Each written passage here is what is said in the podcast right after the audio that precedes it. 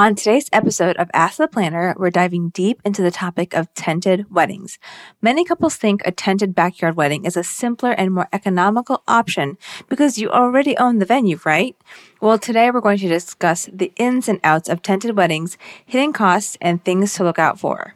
Whether you're a couple in the beginning of your wedding venue search or you're a wedding vendor, this episode is packed with useful tips, so let's get to it.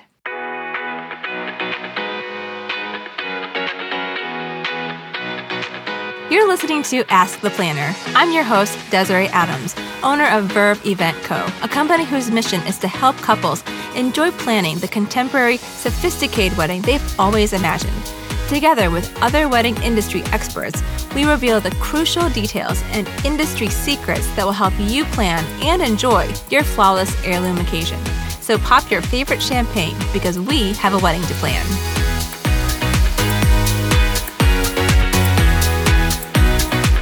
Welcome to today's episode of Ask the Planner. Today we're talking about all things wedding tenting. You know I love outdoor weddings, but they can be fraught with unexpected issues, especially for couples that have never hosted an event before of this scale. In this episode, we're going to dive deep into this topic with my guest, Sarah Brehant of Sarah Brehant Events. Sarah and I met because we had the same business mentor, and I've been so impressed with all that she has accomplished and how she continues to serve her clients. She plans absolutely gorgeous events. So let's learn a little bit more about her. Sarah is the owner of Sarah Brehant Events, a luxury wedding planning and design company that cultivates weddings that truly feel like you. She started her business in 2017 after discovering her passion for wedding planning and design through planning her own backyard wedding. With a background in interior design, it was an obvious choice to design events, and Sarah thrives in the role of managing, producing, and designing monumental moments. As seen in Washington Post, CNN, Style Me Pretty, The Knot, and other publications, Sarah's goal is to design a magical, unique event that truly reflects each couple and creates an atmosphere that lends to a wonderful guest experience. Sarah Brehant Events is an award winning company, gratefully placing in Hartford Best of for the past three years in both Best Event Planner and Best Wedding Planner categories. Located in Connecticut and serving all of New England, New York, and beyond, Sarah Brehant Events happily travels to all destinations. Everyone, please help me welcome Sarah to the show. Sarah, thank you so much for joining me today. I cannot wait to talk to you. Yay. Thank you so much, Desiree. I'm so excited to be here. I love listening to your podcast. And as you know, I'm super passionate about this topic. So I'm really excited to have this conversation with you. Awesome. Okay. So I love starting each episode getting to know our guest a little bit before we dive into the interview. I read your bio at the top, but I would love for you to tell our listeners more about you in your own words and how you got started and what brought you to where you are today. Yeah. Oh my gosh. Okay. So where do I even begin?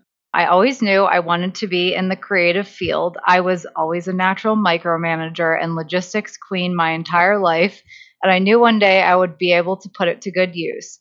I ended up going to school for interior design. That's what I thought that I wanted to do my entire life. So it didn't come to much of a surprise when I found my passion in planning and designing events. Anyway, so one day I was the lucky recipient of an engagement ring when my husband proposed to me. And at this point, I had absolutely no experience in the restaurant or in the wedding industry. I had a lot of experience in the hospitality and restaurant industry. And when thinking about a venue, we decided on our home because it was such a special place for us. So the very first time I planned and designed a wedding was it was a tented wedding. I literally flourished at figuring everything out. I know a lot of people get so overwhelmed and stressed in planning just a basic wedding, even if it's not a backyard wedding. But it was like an exciting puzzle that gave me so much pleasure. I don't even know how to describe it. I'm sure, you know, most planners understand the feeling. So, anyways, I was in heaven. I know most people, it would be a stressful situation, but I was in heaven. So, anyways, fast forward to after the wedding, the planner I had actually hired asked me to partner with her. And I immediately jumped into the industry and I learned a few things and quickly realized that I wanted to open my own company. So a few months later, I did, and Sarah Brehant Events was was created. So I helped out at that point in different event spaces from catering to designers to planners and kind of followed them around. I hired a few different mentors to learn the ropes and began to teach myself how to run a business. And here we are 5 years later. Oh my gosh, I love it. I feel like a lot of us in the wedding industry come at it from different places, but we like naturally gravitated towards it because of our natural inclinations or things that we already did. It was like always in our blood and our bones, but we just found it somehow in a, like a very circuitous route. I feel like there's not very many people that are like, I'm going to be a wedding planner. And then they went out and did it, you know? Totally. And most people who like see the movie The Wedding Planner with J Lo think that it's one God. thing and they like don't realize like for me I had no idea that it could be a career and a job and it's totally my dream job, but it's absolutely not what somebody would think. Like when they picture a wedding planner, they think of that movie, which exactly. is really common. So yeah. Awesome. Okay. So today we're talking about all things tented weddings. So I invited you to come on the show because I wanted you to discuss outdoor weddings, which are so on trend right now. And just like you, you know, you got married in your own tent in your own backyard. I love them. You love them, but like I said, they are definitely complicated endeavors. So I wanted you to come on to discuss tenting basics the couple should definitely consider before moving forward with a tented wedding. Like think about you before you knew anything about weddings and planning your own wedding in your backyard. So for clarity's sake, we're going to talk about tented weddings from the aspect of a tented wedding at your home, one that you're building from scratch, not at a venue that already provides a tent, although that is definitely relevant to the conversation that we're having, but it's going to be less stressful on your part if they already have a tent, obviously, because they, they have it. Yeah, so this is such a great question. And I love this topic, like I said. And also, like coming from what you had just mentioned, it's really important to still consider all of these elements that we're going to talk about today, even if you're having a wedding at a venue, because a lot of times when you start a wedding and you hire a venue and they come with a tent, you assume that they're coming with everything else. So this is, you know, just like go with this framework and make sure that everything is included that we're going to talk about today. But anyways, with that being said, tented weddings are my absolute favorite. They give us this opportunity to truly showcase our couple's personalities because they're just this completely blank slate and oftentimes where the couple is the happiest because obviously it's their home, it's incredibly special and they've shared so many beautiful memories with you know each other and their families. So yeah, it's just it starts with this beautiful sentiment of a location.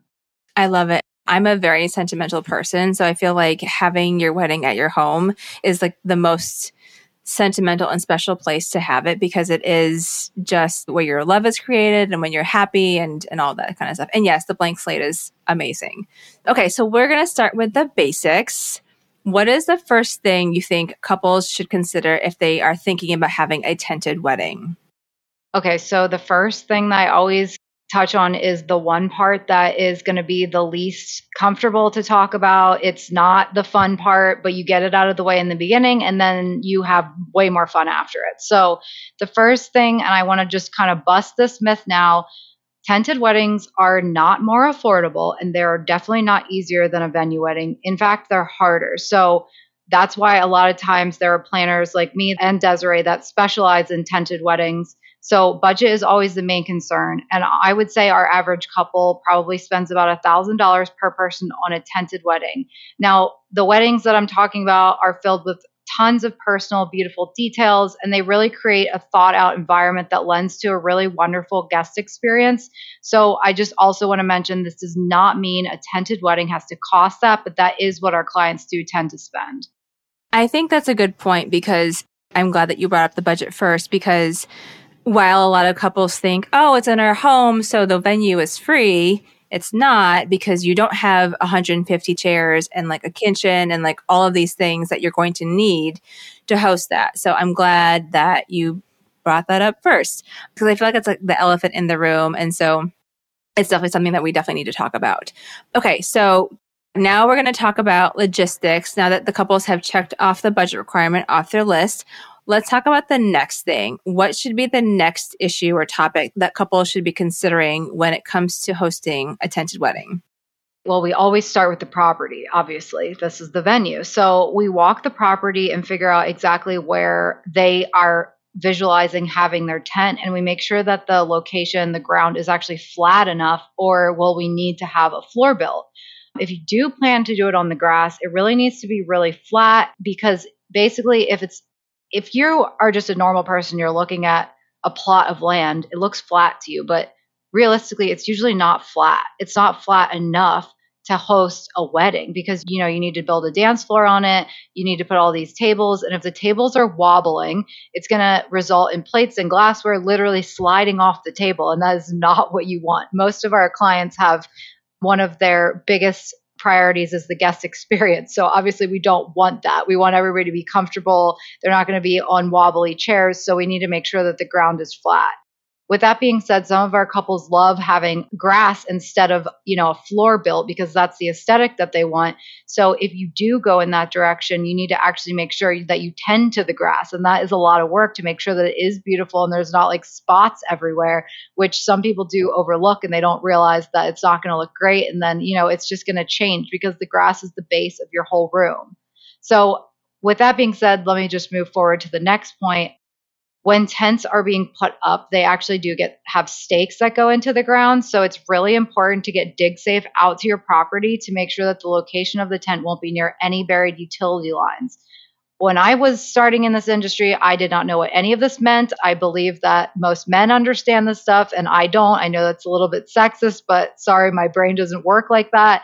I had no idea there was all this shit underneath the ground. I don't know if I'm allowed to say that, but anyways. Totally fine yeah. Okay. So water, gas, data, electrical lines, they're all buried underneath the ground, just in case you didn't know. And it's pertinent that nothing is hit when a tent is installed because, well, that would be a nightmare. So you call DigSafe and they will come out and they will figure it out for you. And by the way, DigSafe is free.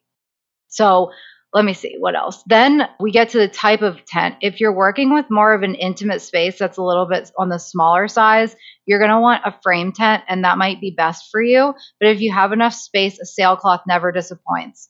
A sailcloth does have straps, so that's why it takes up more space because it generally takes up more space because it's not just sitting on a bunch of exterior frame you have to make sure there's a spot for a cook tent on the property. So many people think that their property is so big, but once you put up that grand tent, like you don't really have that much more space. So going back to the cook tent, I'm assuming that most people don't know what that is. So it's where they actually build the kitchen, the caterer, and the planner. So basically, envision it like a restaurant. It needs to be close enough to the main tent that it's functional to cook as a kitchen and run as a kitchen, but it still needs to be behind the scenes.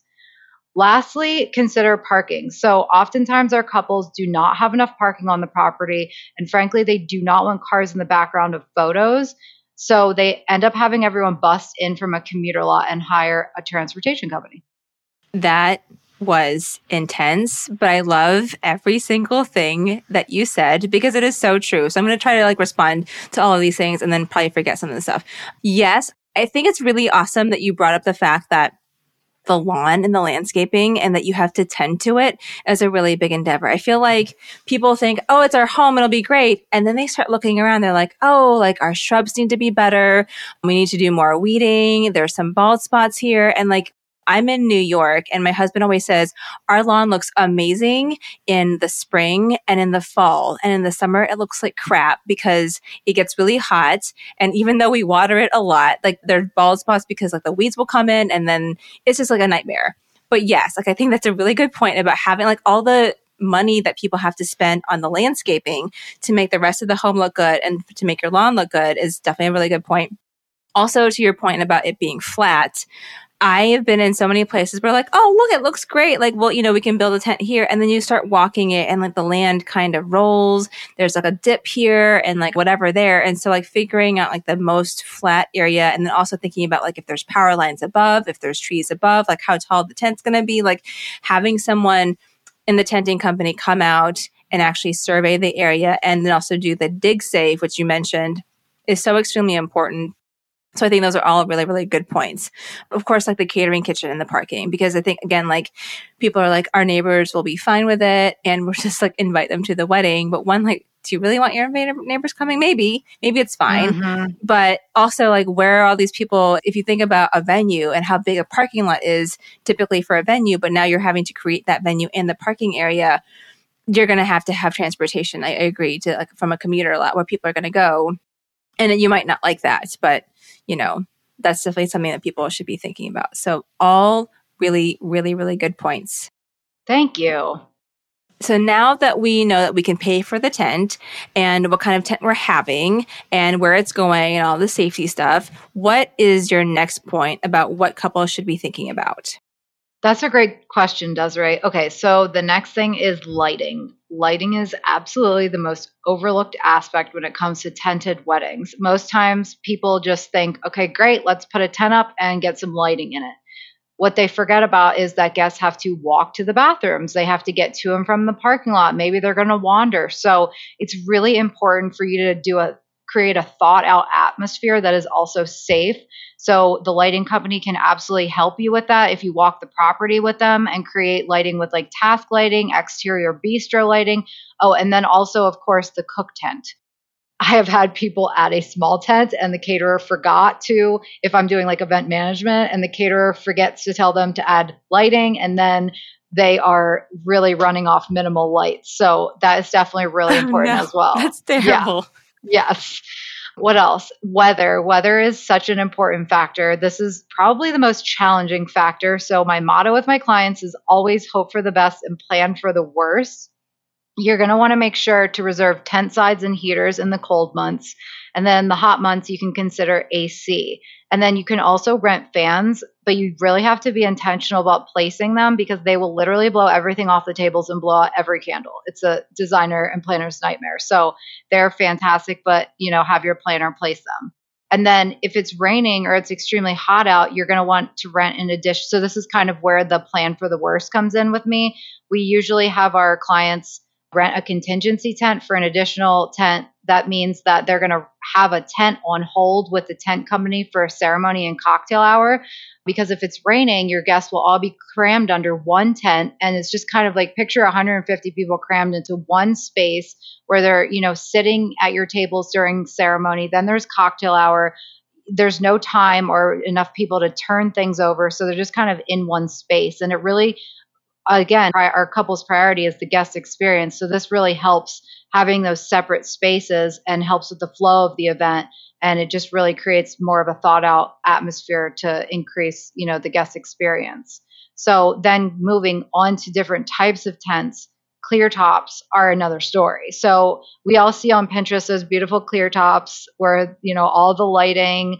If you don't know what a clear top tent is, basically, if you're on Pinterest, you see that it's literally a clear tent. You can see the trees and the moon and all that good stuff through the tent and it looks amazing. However, they can be a nightmare. So it's really important if you are thinking of a clear tent and you're like, let's say you want to have a wedding and you don't know what the date is and you want a clear top tent, you need to pick a date that is not the summer. I can tell you that right now. It needs to be like a cool time because they will get basically they're greenhouses. Like that's literally what they are. If you picture a greenhouse and you picture a clear tent, it's the same thing. So they're like greenhouses and it just gets beyond muggy and hot under them if it is hot and the sun is beating on them.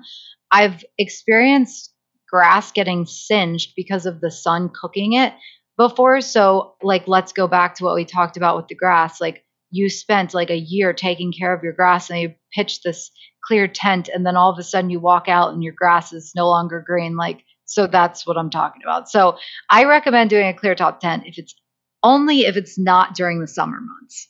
That's all my tips. Yeah. I think that is such a good point because we were planning to use a clear top tent for a ceremony for one of my weddings and it was early June and it's upstate New York, so it doesn't typically get that hot. But we had a record heat wave and it was a 90 degree day in June. So we were like, nope, bag the tent. We can't do the tent because it's going to be a greenhouse. And so we didn't have it. Also, like with heaters, I think, you know, you, bring up a really good point with the tent size because people usually forget about the tent size. And even if you have a lot of times, like the tent companies, and you can speak about this too, because there's different even kinds of heating. So if you have the tent and you have the sides, and you have like those heaters that are just like a stand up heater, which is just radiant heat.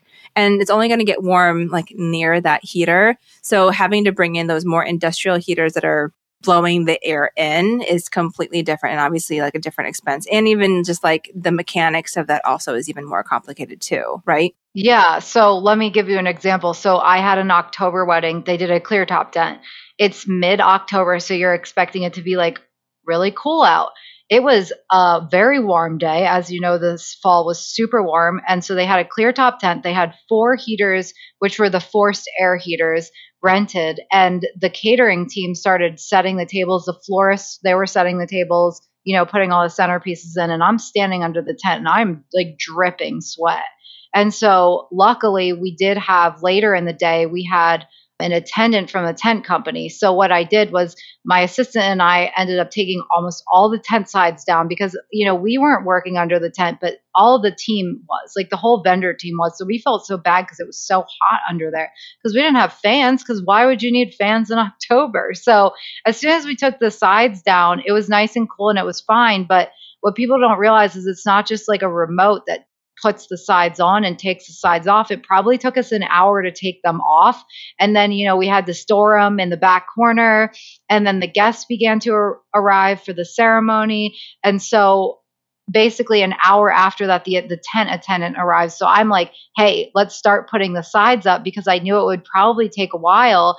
And basically we had him putting them up as guests began to get a little bit chilly. We started turning the heaters on and it took him 2 hours to get the tent sides up. But thank god we had him and we decided to have the attendant come because otherwise it would have been a mess because you know everyone has a task to do and we need that additional person that's literally tasked with taking the sides down and putting it up, turning the heater on, you know, troubleshooting, that kind of stuff. So the guests were happy. They didn't even notice things were happening.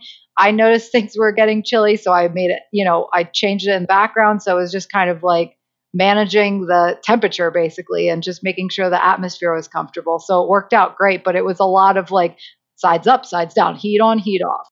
I feel like I'm almost getting stressed with you as it's happening because I totally know what you're talking about. Plus, even with the tent, it takes time for the tent to also heat up too. Like you can't just like throw on the sides, which obviously takes a while, and then expect that the tent's going to heat up in like 20 minutes because it takes time for that air to circulate and all those bodies and like all that kind of stuff. So it takes someone to be thinking through those things and helping you manage it so that you're not having to worry about it on the day of the wedding. And yeah, you're super, super lucky that the tent attendant was there because a lot of times I feel like they don't come on the actual day because they're usually done. Like their stuff ends once the setup is finished. That was kind of one of those you get what you pay for things. And my client hired the most luxurious tent company and it came with an attendant. They paid the extra, and boy, was it worth it because the heaters like weren't working at one point. You know, he was actually like stationed in his car, so I would text him, and he would pop back over, and the heaters would turn back on. Like it's like spending a little bit more money instead of going the affordable route. Like, I mean, this is your venue, this is your comfort, so it's really important to you know you get what you pay for. So thank God they went the more expensive route because they got you know a fantastic tent company with a great attendant. Yeah, that's huge. Okay, so uh, these are really, really great points. We talked about a lot. What is the next thing the couple should be thinking about after the tenting and the lighting and weather and stuff like that? Okay, so sometimes when our couples bring us on site and we do a site visit at their house, sometimes they're like, "Oh yeah, we can they can just use our bathrooms." Okay, so no. Let's start with just no. So you need to rent bathrooms 1000% your tent is going to be way further than your house than you think. Your plumbing cannot handle that many guests. Just rent trailer bathrooms. They're luxury trailer bathrooms. They're comfortable. People love them. They're heated and they're air conditioned. They're comfortable. Just talk to the bathroom company and make sure you're renting one that's large enough for your guest count. And then also with the attendant thing, have an attendant. So if you think about a venue, their staff takes care of the bathrooms. Like they're making sure there's toilet paper, paper towels, there's not trash everywhere, the toilets are working fine. So having an attendant does that. So it's really important to also include that and make sure that they have that. And sometimes it's an add on and sometimes they come with it. So with the bathroom topic, the one thing I would say that gets overlooked 1000% every time, unless I mention it, is vendor bathrooms. So when the setup begins, it's never on the wedding day. The tent usually goes up like days before the wedding. And obviously, if you're not in the industry, you don't know this, but you're looking at like sometimes eight hours and 20 people on their team to pitch this tent. And these people need to use the bathroom, and you don't want these people in your house, and they don't want to be in your house. So, really, I recommend having our couples rent a separate bathroom for vendors. And not only is it great for the vendors, but it's great for your guests because if you're renting that bathroom that is also for the guests and the vendors start using it days before and like, you know, they're trekking through the mud and they're working hard and, you know, we're not clean because we're sweating and working really hard in the days leading up to it. So it's important to rent two separate bathrooms instead of having that one bathroom that the vendors are using and then having it also as the guest bathroom. And also the water supply runs out. And so, anyways, we recommend having two bathrooms. And then also, with that being said, there's like 20 person crews on the tent setup. And then if our clients do a lot of lighting, there's another crew that's like 10 or 20 people and they're there the next day for like eight to 10 hours too. Like it's a lot of work and it's a lot of people and a lot of, you know, bathroom use. So, yeah, that's my bathroom talk. so, I think now this is the really not glamorous part of what we do, but it is absolutely essential because people have to use the bathroom. And no, you don't want those people. I love them. They're great, but you don't want them checking through your home days leading up to the wedding. And yes, like the bathrooms, you know, people start drinking and it gets messy. Like you need someone to be taking care of that bathroom and making sure it's nice because the venue normally does it, but the planner can't do it because she's doing other things. You don't want to be doing it because you're the venue, but you absolutely definitely need somebody on that bathroom. And guys, like I know we say like you need a restroom trailer. There are some really nice restroom trailers that are air conditioned, are nice, and like sometimes they're even cooler than the tent itself because it's small and contained. So the bathroom could be like a nice little respite of cool air also. it's too. like a little break. It's really nice. An oasis. Yeah, especially when it's like cool out. Sometimes like the tent is not heated yet because it's not really like there, and most right. people don't need the heat. And then you go in the bathroom, you're like warming up a little bit. Because for me, I'm always the one that's cold, and everybody else is comfortable. So yeah, they're luxurious. Yeah, yeah, they are. and they're not even like that. I mean, they're expensive, but they're not astronomically expensive that I think that it's going to be cost prohibitive if you're going to be spending that much time on your event. You need to have good facilities for that for sure. Right. And remember, guys, like we're talking about the basics. Like we're building a venue here. So this is what the venues come with, and this is what we need in order to host a wedding on your property. And actually, with that being said, the last thing that I almost forgot to talk about was power. So a lot of couples have, you know, enough power that they could supply all of the electricity for the wedding. But we actually have in our contracts that our couples have to rent generators because basically you're talking like, okay, so your house is already powered by all of your electricity in your house, and now you're doubling it or more. And what happens if it fails? So if it fails, we're talking like no band, no light, no food, no power, the wedding vibe is done for. So it is so important to rent a generator. So, yeah, we require the generator, but also with the generator, add another attendant. The power is so important. And if that fails, that attendant is there to fix it immediately. We're not experts at lighting. We're not experts at electricity. I don't know anything. I know some things about electricity, but I'm not an expert at it. So having that attendant is so important.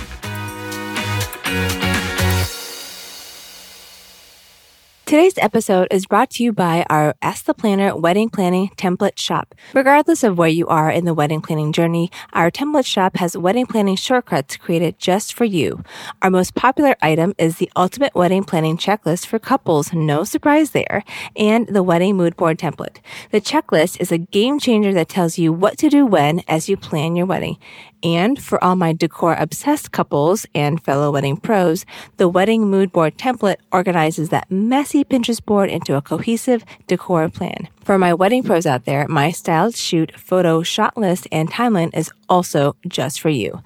Get access to all wedding planning shortcuts and more in the wedding planning template shop at shop.verveeventco.com. Again, that's shop.verveeventco.com. Make sure you use the code podcast10 for 10% off your entire purchase. Again, use the code podcast10 at checkout for 10% off your entire purchase. So one thing I did want to bring up, just because you already touched on it, but I kind of like wanted to re-emphasize it. The kitchen facilities, which you already said is super, super important. Guys, I just wanted to bring up this trend that a lot of people are thinking is cool and awesome, which is renting a VRBO home and then hosting a wedding there. So it's not your home, but it's somebody else's home. And then they think that the home is great and then that they can have a caterer work out of that kitchen, that kitchen is not going to be big enough for the caterer to plate and set and prepare all of the food for your event. So if you're thinking about doing that, don't do it, especially if you're going to have like more than like 35 people there. Okay. That's just my note. Now that we talked about logistical things, what else should our couples be thinking about as it pertains to their tented wedding? All right, so I'm going to move on to a few like fun design things because design is my jam. And I know that everything that I have given you tips for has probably been very stressful up to now. So I'm going to make it a little bit fun. So here's a couple tips that I usually use to do my design. So if you have something that is an eyesore outside of your tent. Like, let's say you have maybe the cook tent right outside of the tent because that's the only place it will go, or cars, or literally anything. I would add drapery. So, drapery is so great in so many ways. But if you're trying to actually block an eyesore outside of the tent, have drapery, which literally is like a wall. So they put the drapery on the tent and it just comes down as a wall. So it blocks whatever's behind it and it just creates this really pretty soft backdrop. And photographers like it because the light bounces off of it too. And so with draping, there's always draping. So you can drape the sides, you can drape the poles, you can drape the ceiling. So if you're looking for like a really romantic, soft feeling, then draping is always great. And it also makes the tent feel really comfortable and homey. So with the pole draping, some of our couples think that pole draping actually blocks what's on the outside.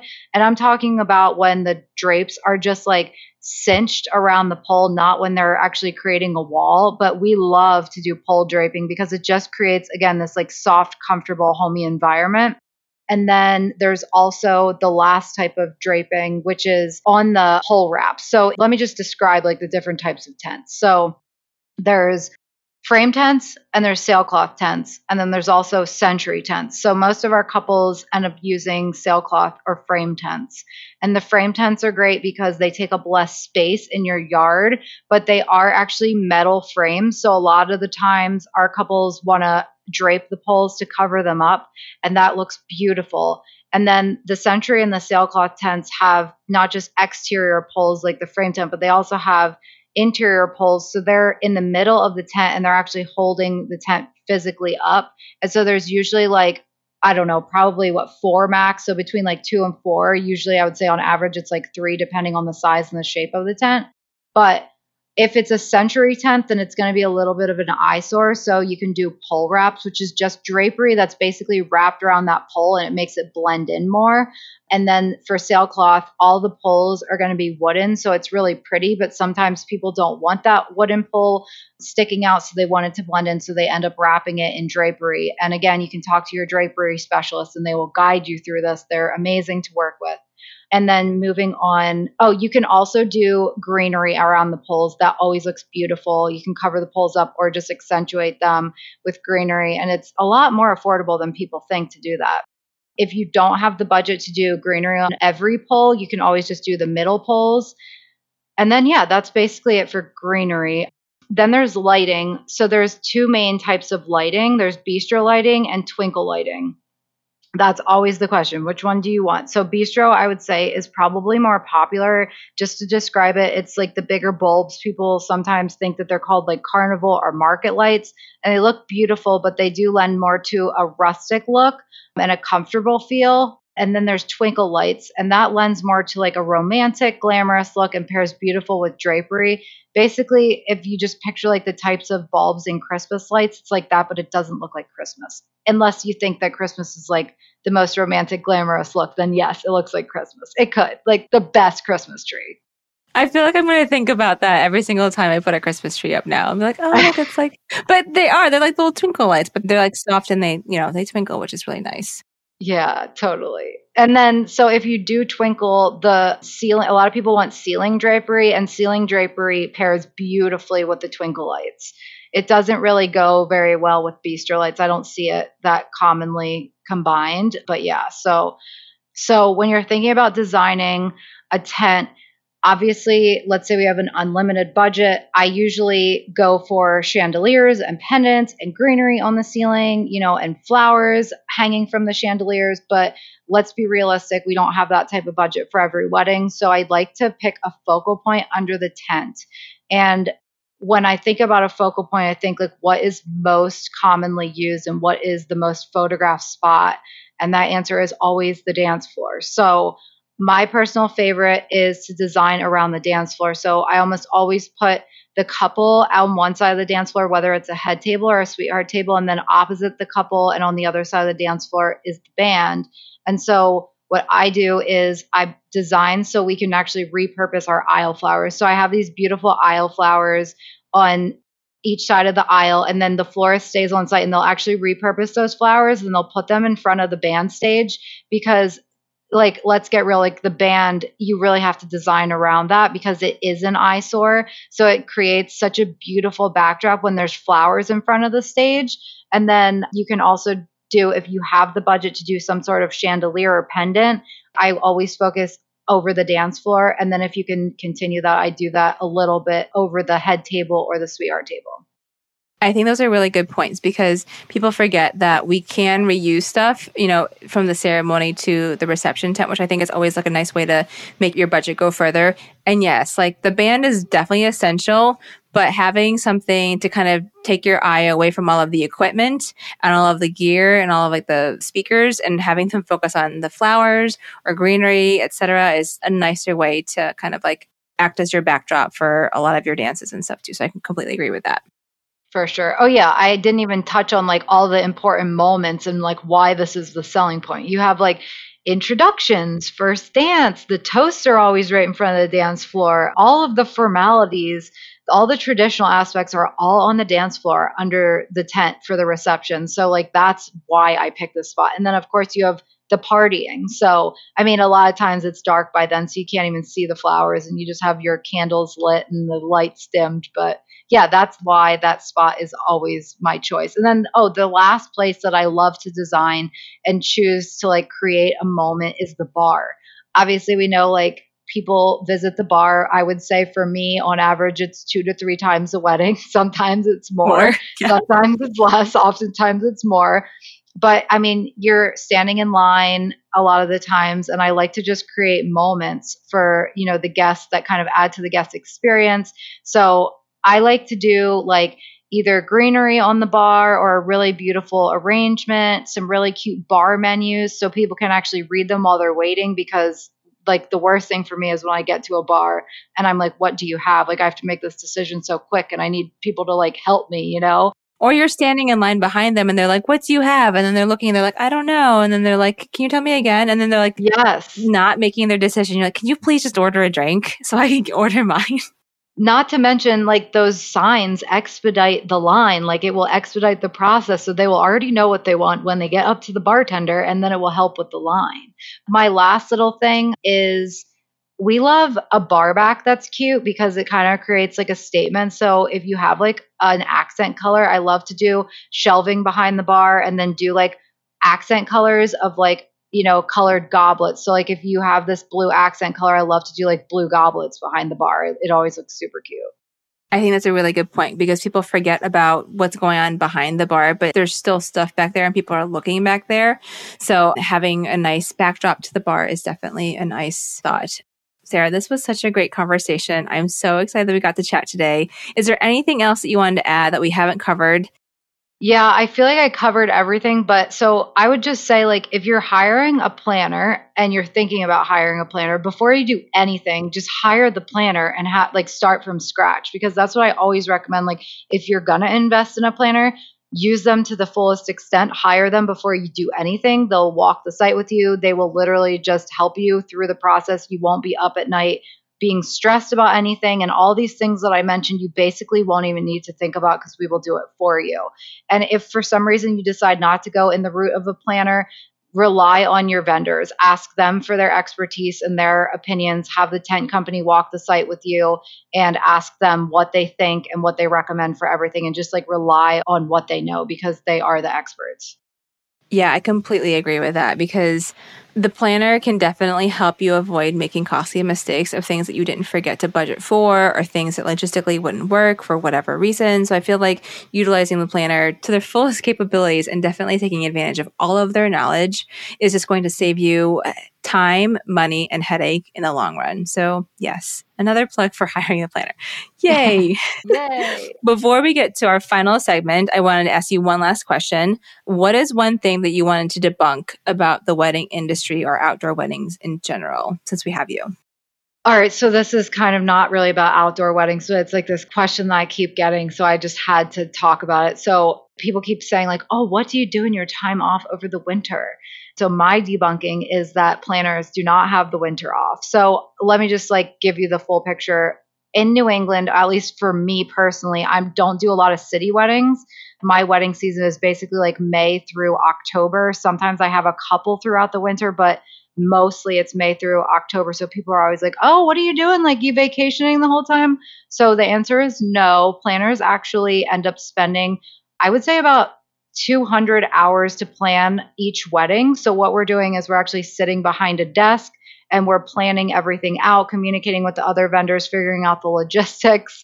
And then we're doing like site visits, mock ups, food tasting, and just basically planning out the logistics for most of our career. So, in the winter months, that is what we're doing people think that our jobs are so fun and i do think that they're really fun i love my job so much but i have such a passion for it and i know a lot of people don't realize like what it really entails and that it does take a lot of work and that we are not on site like twiddling our thumbs watching these beautiful flowers being made and like everything being you know just put to life magically without like lifting a finger so I am just debunking that. Yes, we do work in the winters, and our job is not all glitz and glam. It is the opposite of J Lo in the wedding planner. it's the opposite. Like I do not wear Chanel or Gucci coats. I don't know when she was like trying on those coats. I'm like I would ruin that in like two seconds at a wedding. Yes. So we're going to get to our last segment, which is this or that. So I'm going to ask you a question. You can share with me what your thoughts are on each. Okay. Do you like surprises or do you prefer spoilers? Okay, so at a wedding, absolutely not. I do not want a surprise ever because we are planners and we need to plan for things. So, like, if the dad would love to play a video for his daughter during his speech, I would love to help out, but I can't do it if he's surprising me because I can't communicate with the band and run a projector and figure out all of the logistics if he's just kind of spur of the moment situation a minute before it happens. So do not surprise a wedding planner. No. Oh my gosh. There's so many things that could go wrong. Agreed. Okay. At weddings, yeah. kids or no kids? This is so timely. I was actually just interviewed from an article in today.com about this. So I think there's a time and a place for kids, and weddings are not it. I just tell parents use it as a date night and get a sitter and let loose and enjoy yourself. I agree. I love that. I always love it when I get to attend a wedding. I maybe love it too much. And then the next day sucks because I have to attend to my kids. but I love using it as an opportunity to have fun without my kids. Love my kids, love them. But, you know, like I love the time without them too. Okay. Paper invitations or electronic? So I like both. I kind of use this as like paper or electronic stationery. So for save the dates, I love like an eco-friendly situation, save the planet. So I love electronic save the dates, but when it comes to invitations, I'm always about the paper for so many reasons, but from a designing standpoint, this is the first glimpse that your guests will get of the vibe of your wedding. So it's something that our couples and I and the stationer love to design together. Also, like adding on to that, electronic save the dates, they're tough. Like people do not remember to RSVP. So paper is definitely more helpful in that way that they receive the, that piece of paper. You're literally hand feeding them, like just literally write your name and fill out what meal is, and then the postage is already on that. Just put it in your mailbox because it's hard to get RSVPs. It is so true. I feel like people are struggling more and more these days with even getting the RSVPs back. And if you send it as an electronic email, think about how much email we get. I think I get much more email than I get physical mail. So I feel like it's so much easier to just file it and think that you're going to get back to it and then you don't. So that's a really good point too about the logistics of that. Okay. Oh, giant cake for the wedding or a mini cake and mini desserts? Okay, so my answer is based on my personal preference, but also what I've seen for, you know, adding to that guest experience. Guests love a dessert station. Like they love when they get to pick and have like a couple different options. So I love a mini dessert situation. And then I don't know if I made this term up, but I always use it. Our couples love a sweetheart cake. It's just a small cake. I don't know. Is that a term? Like, did I make that up? I don't know. I've been saying it for a couple years now. I don't know. I just call it like a mini or a two tier cake, but a sweetheart cake is a cute, nice little branding of it. So I like that. I might have to borrow that. Perfect. So we, our couples love a sweetheart cake because they still get to the cake cutting tradition, which is important. It's a great memory. So yeah, I like to do the mini cake and the sweetheart cake and the mini desserts. Love that. Okay, next, band or DJ? Okay, so if I had to pick, it would definitely be a band, but like realistically, my answer is actually both. So with the answer of band, there's literally to me and to add to that guest experience I keep talking about, it's just because it is my client's priority. It adds such an entertainment factor. And basically, it's like a concert and a wedding. Like, how much better can you get? But it is important to consider that if you're adding a band, it creates a lot more expenses. So, first off, you need a stage. So that is expensive in its own. You need to make sure that the stage fits under the tent. Your tent is large enough so let's say you're having a 10 person band, you have to feed those 10 people. And then they also come with sound engineers. So that's a couple more people. So you have to feed them and then provide them with a table and a chair. So that's another table, another linen chair, you know, all that stuff that you then have to rent. So it is a larger expense. And then the reason why I like both is because the band does have to take breaks, and every one of my clients is always surprised by that. I mean, they're really like okay with it, but it comes as a surprise. So I love when we come with a DJ too, because when the band takes a break, no matter what, even though they're still like they're pressing play on an MP3 and it's playing music, if there's a DJ that comes on, like it continues with the vibe and the dance floor continues instead of pausing and taking a break. All great points. I think that's so true. Okay. Four dresses, all matching dresses for bridesmaids or different? Honestly, I don't have an answer for this. My biggest thing is just make sure that you are respecting your bridesmaids' body types and making them feel comfortable. So, whatever direction that you end up choosing, just what I like is I like this is the kind of dress that I want, whether they're matching colors or they're different, you know, patterns or different colors, picking that that actual like color and then letting them pick the style so they to respect their different body types. But I mean, I think I love a mix right now, honestly. I kind of love the mix just because I feel like I see all the same all the time. So I think mixing it up takes more work and effort. Oh, yeah. So that's just something to think about too. But obviously, we can help you with that. Okay. Favorite season for weddings? Oh, my favorite season is definitely the fall because I mean, ideally, you just picture you get like a cool ceremony and the sun is still out. And then once it's crisp and cool out, the guests are in the tent and the heater's on. So it's like comfortable no matter what. And then you have the gorgeous leaves that create the most stunning backdrop for photos. And then my favorite flower, dahlias, are in season and they're such a great wedding flower. So fall it is. Last question What's the worst thing that you've seen or heard of happening at a wedding? All right. So wind is a difficult factor in weddings. So like luckily this doesn't sound like such a big deal but it is still a nightmare. So we had like all the tables set for this wedding. The tent was pitched like right next to the ocean. We did have tent sides but they weren't down. They were just kind of rolled up. And then the centerpieces were blowing over. Water was getting all over the tables. The menus were blowing away. So basically like everything on the table except for the plates were blowing and so we kind of, as a team, had to go fix everything and put it back. We had to find things that had blown away. Sometimes once they blow away, they're gone forever.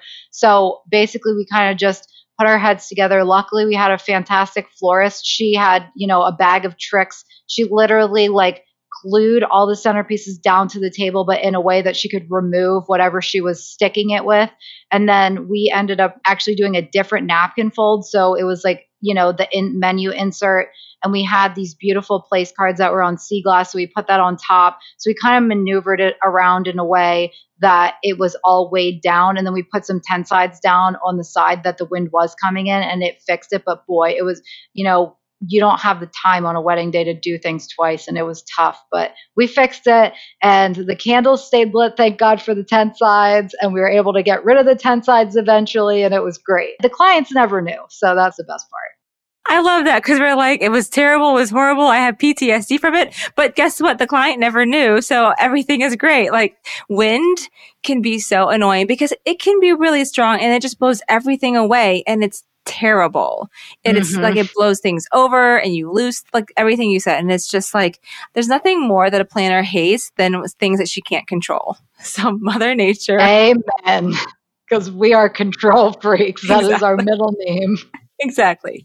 Well, Sarah, it was so lovely talking to you. I'm so excited that you were able to join us on the show. Before I let you go, can you let our listeners know where to find you online? Thank you so much for having me, Desiree. Okay, so my Instagram handle is Sarah Brehant Events, Sarah with an H. And then my website is sarahbrehantevents.com. Perfect. Thank you so much again for joining us, ladies and gentlemen. Sarah Brehant of Sarah Brehant Events. Thank you, Desiree. And that concludes today's episode with Sarah and all things related to renting a tent for your wedding. We've done many tented weddings over at Verve, but Sarah's company specializes in them and it's clear she knows all there is about tented weddings. I wanted to have her on the pod because I know a lot of couples think a backyard wedding will save them money in the long run, but building a venue from the ground up is no joke, folks. So I wanted to get you all the ins and outs with Sarah on today's episode. Again, for the episode show notes, make sure you visit verveeventco.com forward slash 81.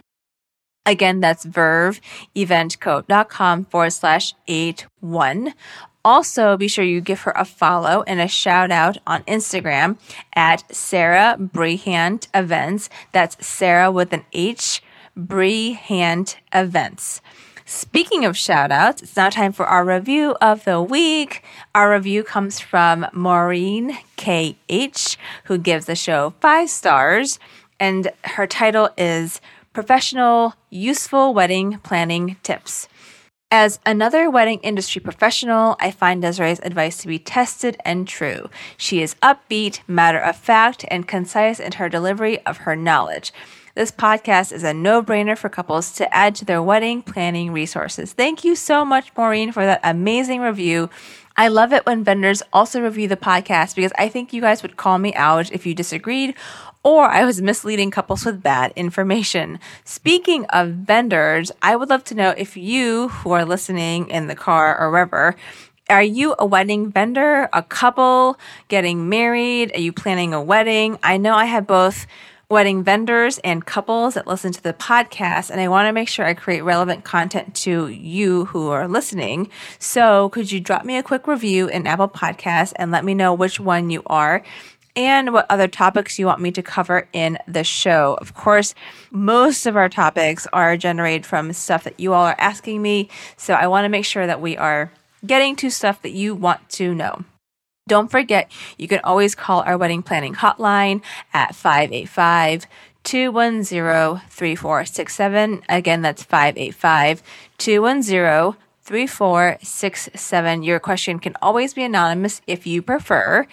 And finally, Y'all, we are in the second week of 2023 and our podcast community still doesn't have a name. I love talking to you each week and I think you deserve more than being just called a listener. I mean, I think we can do better than that.